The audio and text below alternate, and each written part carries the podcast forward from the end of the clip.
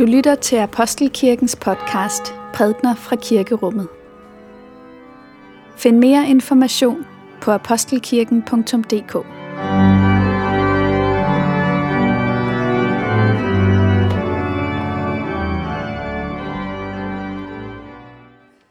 God morgen og velkommen til gudstjeneste her i Apostelkirken på denne 6. søndag efter påske. I tiden mellem påske og pinse læser vi uddrag af Jesu afskedstale. Altså den tale, han holder til sine disciple den sidste aften, de er samlet, før han bliver overgivet til myndighederne. Og der taler han til sine disciple også om fremtiden. Og i dag der skal vi læse en tekst, hvor Jesus siger, at fremtiden den bliver ikke enkelt. De vil møde modstand. Men han giver dem også et tilsavn om, at de kommer ikke til at gå ind i fremtiden alene. Ånden er ved deres side, og den skal vidne for, sammen med dem om Kristus. Lad os starte gudstjenesten i stillhed, i det vi lytter til bedeslagene. Lad os takke for Guds ord, for Guds ord i skriften, for Guds ord i blandt os, for Guds ord inden i os, takker vi dig, Gud. Og vi skal læse fra 1. Peters brev, kapitel 4. Vær besindige og overvågne, så I kan bede. Først og fremmest skal I holde fast ved den indbyrdes kærlighed, for kærlighed skjuler mange sønder. Vær gæstfri mod hinanden uden tværhed. Som gode forvaltere af Guds mangfoldige nåde, skal enhver af jer tjene de andre med den nådegave, han har fået. Den, der taler, skal tale med ord fra Gud. Den, der tjener, skal tjene med den kraft, Gud giver, for at Gud i alle ting må blive herliggjort ved Jesus Kristus. Æren og magten er hans i evighedernes evigheder. Amen. Dette hellige evangelium skriver evangelisten Johannes. Jesus sagde, når talsmanden kommer, som jeg vil sende til jer fra faderen, sandhedens ånd, som udgår fra faderen, skal han vidne om mig.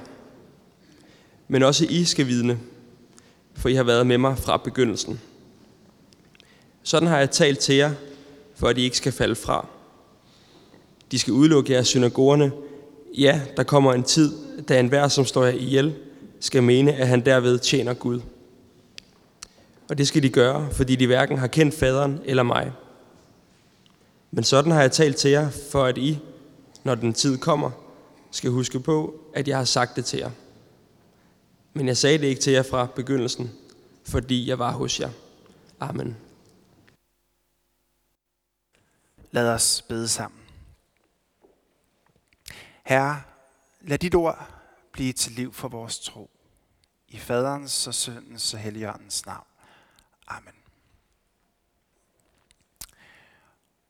For snart en del uger siden var vi samlet til påskegudstjeneste her i Apostelkirken.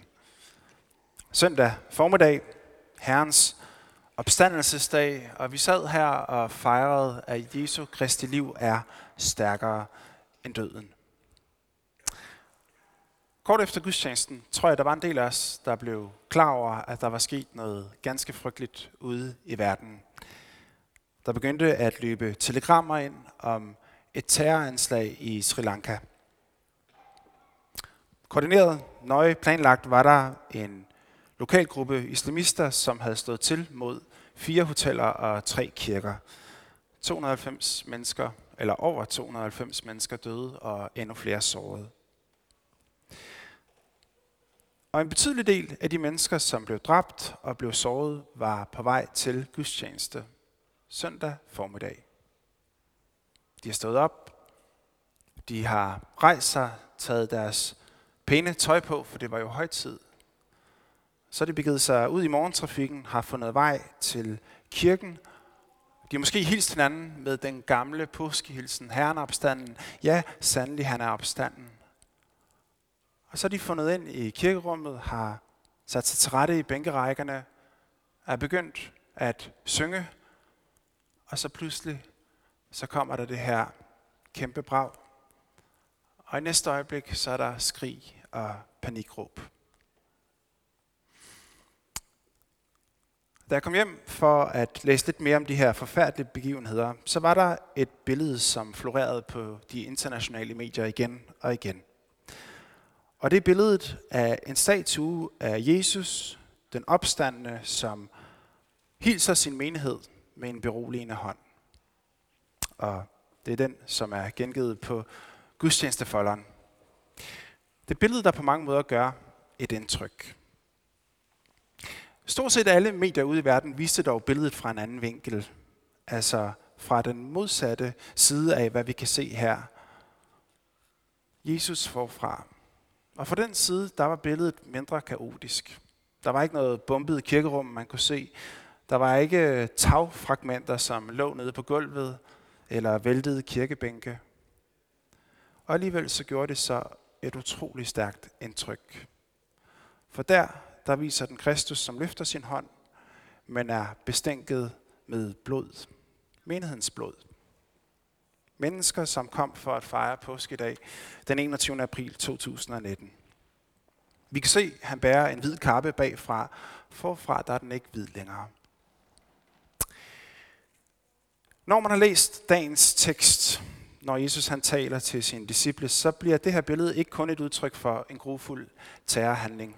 Nej, det bliver en virkeliggørelse af Jesu ord om, at en dag så skal der komme mennesker, som vil stræbe jer efter livet. Og de vil gøre det i den overbevisning om, at derved tjener Gud. Og med disse ord, så fortæller Jesus om en modstand, som er i verden. Om en modstand, der gør, at evangeliet ikke er sød musik i alles ører, eller evangeliet ikke for den sags skyld er glædeligt nyt for alle mennesker. Der er med andre ord en modstand, som forsøger at modvirke og bekæmpe Guds gode vilje. Og i dag der skal vi prøve at forstå, hvad denne modstand går ud på, og hvad det er, vi som kristne skal forholde os til i den situation. Hvordan skal vi forstå den her modstand? Ja, først og fremmest tror jeg, vi må erkende, at modstanden kan se meget forskellig ud, alt efter hvem man er.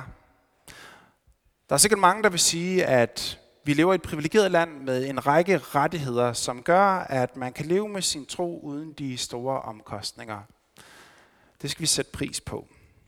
Sri Lanka viser, hvordan det er i den anden ende af skalaen. Der er der en virkelighed og en voldsomhed, som vi er blevet forskånet for her i Danmark. Men bare i vores lille kirkerum her, så vil der være mennesker, som kan fortælle, at troen har kostet dem betragteligt. Altså for eksempel om, hvordan dette at konvertere har vagt en vrede hos andre mennesker, som har vanskeliggjort relationerne enormt meget, og som måske også har betydet, at man må tage sin forbehold i forhold til sikkerhed. Eller der er andre, som ikke nødvendigvis har foretaget et egentligt religionsskifte, men som alligevel har foretaget et andet form for skifte. Altså, en gang så var tro noget, der var lidt mere udefinerbart. Noget, som måske var lidt mere kulturelt betonet. Og så kom der et øjeblik, hvor man mærkede, at pludselig blev troen mere forankret i en. Pludselig var der en glæde ved troen, som man ikke fandtes. Og den glæde, den har man selv, men den deles ikke af andre. Det er snarere noget, der vækker en skepsis, måske endda en bekymring hos nogle af ens nærmeste venner og familie. Folk tager det ilde op. Er, er du blevet en af dem? Eller, eller går du ikke så meget op i det? Skru lidt ned for det. Den slags kommentarer, som kan være med til at lægge en ubehagelig og, og en ret smertefuld distance til mennesker, man holder af. Så altså, når vi taler om erfaringen og modstand, så kan den se meget forskelligt ud, alt efter hvem vi taler med. Men hvad er det, der skaber den her modstand egentlig? Hvorfor er det, at troen ofte oplever modgang? Hvorfor er der til synligheden den her uvilje fra omverdenen? Ja, man kunne tænke, at den her tilsyneladende uvilje, den er opstået med tiden. Altså, modstanden den er blevet til i takt med, at der har været skuffede forventninger, bristede idealer. Eftertiden er på en måde kommet til at skygge for det oprindelige. Så altså hele tanken om, at længst inde, så er der en kerne af noget godt, af noget oprigtigt, noget som alle mennesker egentlig søger dybest set, og som de længes efter, og som de også vil tage imod, hvis de bare kunne få det i den rene form. men eftertiden har forplumret det. Budbringerne holder ikke samme øh, standarder som budskabet, og de kristnes ufuldkommenhed og mangler avler en form for fjendtlighed over for andre mennesker. Eller fra andre mennesker. Og vel er der meget i kristendommens historie, som ikke er det gode. Vel er der meget, som vi ikke skal forsvare. Men den uvilje, der er opstået her, er ikke en uvilje, som kommer på baggrund af kristnes dumheder eller fejltrin. Fejltrin og dumheder er ikke godt, det er ikke gavligt, men dybest set har det ikke noget med modstanden at gøre. Vi har læst fra Jesu afskedstale i dag, og få vers inden dagens tekst, så siger Jesus meget klart, når verden hader jer, skal I vide, at den har hadet mig før jer. Og dermed der siger Jesus noget meget, meget vigtigt til sine disciple, nemlig at den forarvelse, som I kommer til at udsættes for, den forarvelse, som I kommer til at mærke på egen krop, den har, når alt kommer til alt, kun én person i sigtekornet, og det er mig, Jesus. Altså, der er dybest set kun én genstand for verdens forarvelse, og det er Jesus Kristus. Han er den, som blev menneske, som, som blev beboer i den verden, som du og jeg bebor. Og det gjorde han ikke for fornøjelsens skyld. Nej, han blev menneske i kød og i blod, og dermed afslørede han verden. Han har gjort det klart, hvordan der er dybt destruktive magter, som gør sig gældende hos os. Hvordan at vi også lader os tryllebinde af den. Og hvordan vi er blevet kolde og forrådet. Og bundlinjen her er, at hele den afsløring betyder, at verden tager afstand fra ham. Den vender sig imod ham. Den hader ham, som han selv siger det. I en sådan grad, at den dømte ham til døden. Prøv at se billedet på gudstjenestefolderen igen. Som sagt, så er der en forskel på bagsiden af Kristusstatuen, som vi kan se her, og så den blodige forside, som omverdenen så lige i timerne efter påskedagsgudstjenesten der. Men på dybere plan, så er der en sammenhæng mellem de to sider. Prøv at se Jesu løftede arm, og bemærk sårmærket, som er på bagsiden af hans håndflade. I det her sårmark, der er der en dyb og en indre sammenhæng mellem forsiden og bagsiden. Verden har hadet Jesus før disciplerne. Verden har såret, verden har dræbt Jesus, før at det blev virkeligheden for en del af hans disciple. Altså, både forside og bagside fortæller egentlig, hvor ihærdig og intens verdens modstand kan være. Og hvis vi så tror, at det er op til os at overvinde den her modstand, så har vi ikke forstået dybden og bredden af, hvor stor modstanden egentlig er. Hvis vi tager det på os at, at kontrollere og at tæmme modstanden, som Jesus han taler om i dag, så tager vi mere på os, end hvad vi formår at bære. Modstanden er i sidste ende rettet alene mod Jesus, og han er den, der på sin forunderlige måde vil trække verden til sig, drage mennesker til sig. Han er den, som brød verden trods, og han er også den, som vil fuldføre sit værk. Hvad er så vores opgave? Jesus han siger, at sandhedsånd skal vidne om mig, men også I skal vidne om mig. Vi skal være vidner. Det er dette, som lægges over til os i dag. Men, men hvad vil det sige mere konkret? Ja, lad os mærke os, at Jesus han beskriver en art rækkefølge, som giver os i virkeligheden en form for sekundær rolle. Altså, verden går sin skæve gang, og den har brug for at kaldes ud af dens vildfarelser og dens løgne. Og der er et stykke overbevisningsarbejde, som skal gøres der. At få blik for, at man er på afveje og vende om. Men det overbevisningsarbejde er strengt taget ikke vores, siger Jesus. Det er Helligåndens gerning. Det er den, der virker. Det er den, der taler. På søndag der skal vi fejre påske. Eller undskyld, pinse. Og pinse er jo netop, at ånden udgydes. Og i dette, der ligger der også en forståelse af, at ånden er nær på en sådan måde, at den fører sine samtaler med hver enkelt.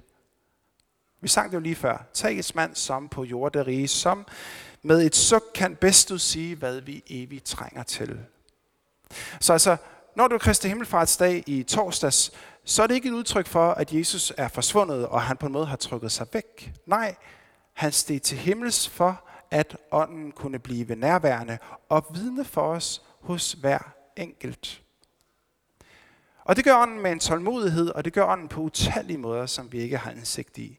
Det er ånden, der overbeviser. Det siger noget meget vigtigt om vores opgave.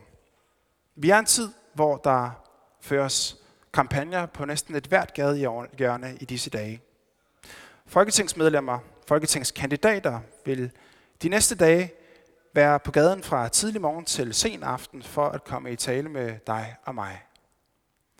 De har en opgave, som består i at gøre deres politiske projekt klart og håbe på at, at appellere til, at det vækker til noget i os. De står der for at overbevise os, og det skal de gøre. Når Kristus beder os om at vidne om ham, så beder han os ikke om at gøre noget tilsvarende. Vi skal ikke op og køre en masse kampagner i forsøget på at overbevise andre om, hej, om ham. Der kommer vi så let til at træde ufølsomt ind over andre menneskers grænser. Vi kommer så let til at forenkle og banalisere nogle ting, som er helt uberettede. Nej, vores opgave er snarere at have en tiltro til, at det er ånden, der gør det egentlige arbejde, og vi er blot en lille brik, en lille røst i dens store arbejde. Der er vi ikke strateger her. Vi er redskaber. Jeg husker, at Niels engang gav et ganske fint eksempel på dette, som handler om Klaas Johansen. Nogle af jer kan måske huske denne mand. Han var i kirken her for snart en del år siden. Man kan altid kende ham ved, at han sad på forreste række, fint klædt i jakkesæt, så han havde altid en pibe i munden. Klaas Johansen havde ikke altid siddet på forreste række. Altså, han har gennemgået en større krise i sit liv. Han mistede sin kone, sit barn, og havde fundet trøst i flasken. Han boede i et værelse lige heroppe om bag ved os på West End. Og så en dag, så er der noget, som taler i ham, som siger, at du skal få fat, skaffe det nye testamente og begynde at læse. Han finder en bibel, begynder at læse. Og så går tiden. Og så en skøn dag, så banker det på døren. Bang, bang, bang. Og der på den anden side, så står pastor Jespersen, som var den tidligere præst her i Apostelkirken. Og så siger han nogle ord til Klaas, som gør dybt indtryk på ham. Han siger, Klaas, du er savnet nede i kirken.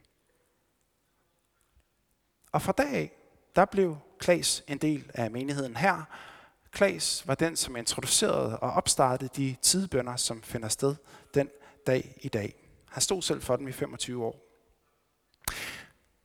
Når man tænker over den her historie, så er det indlysende, at det er et skæbnesvangert øjeblik, i det øjeblik, hvor pastor Jespersen befinder sig på den anden side af døren og banker på. Men det er lige så klart, at det er ånden, der gjorde det svangert. Det var ånden, som havde gjort sin overbevisende gerning i Klas, så han kunne tage imod, da der stod et kristen menneske på den anden side og inviterede ham indenfor. Det er denne opgave, Jesus kalder os til i dag. At gå i tillid til, at ånden har været der før os. Lov og tak og evig ære være dig, hvor Gud, Far, Søn og Helligånd. Du som var, er og bliver en sand treenig Gud, højlået fra første begyndelse nu og i al evighed. Og Herre Jesus Kristus, så takker vi dig for ordet til os i dag, og vi beder dig om, at du vil give os den frimodighed, der skal til for at gå tillid til, at ånden virker og arbejder. I Jesu Kristi navn. Amen.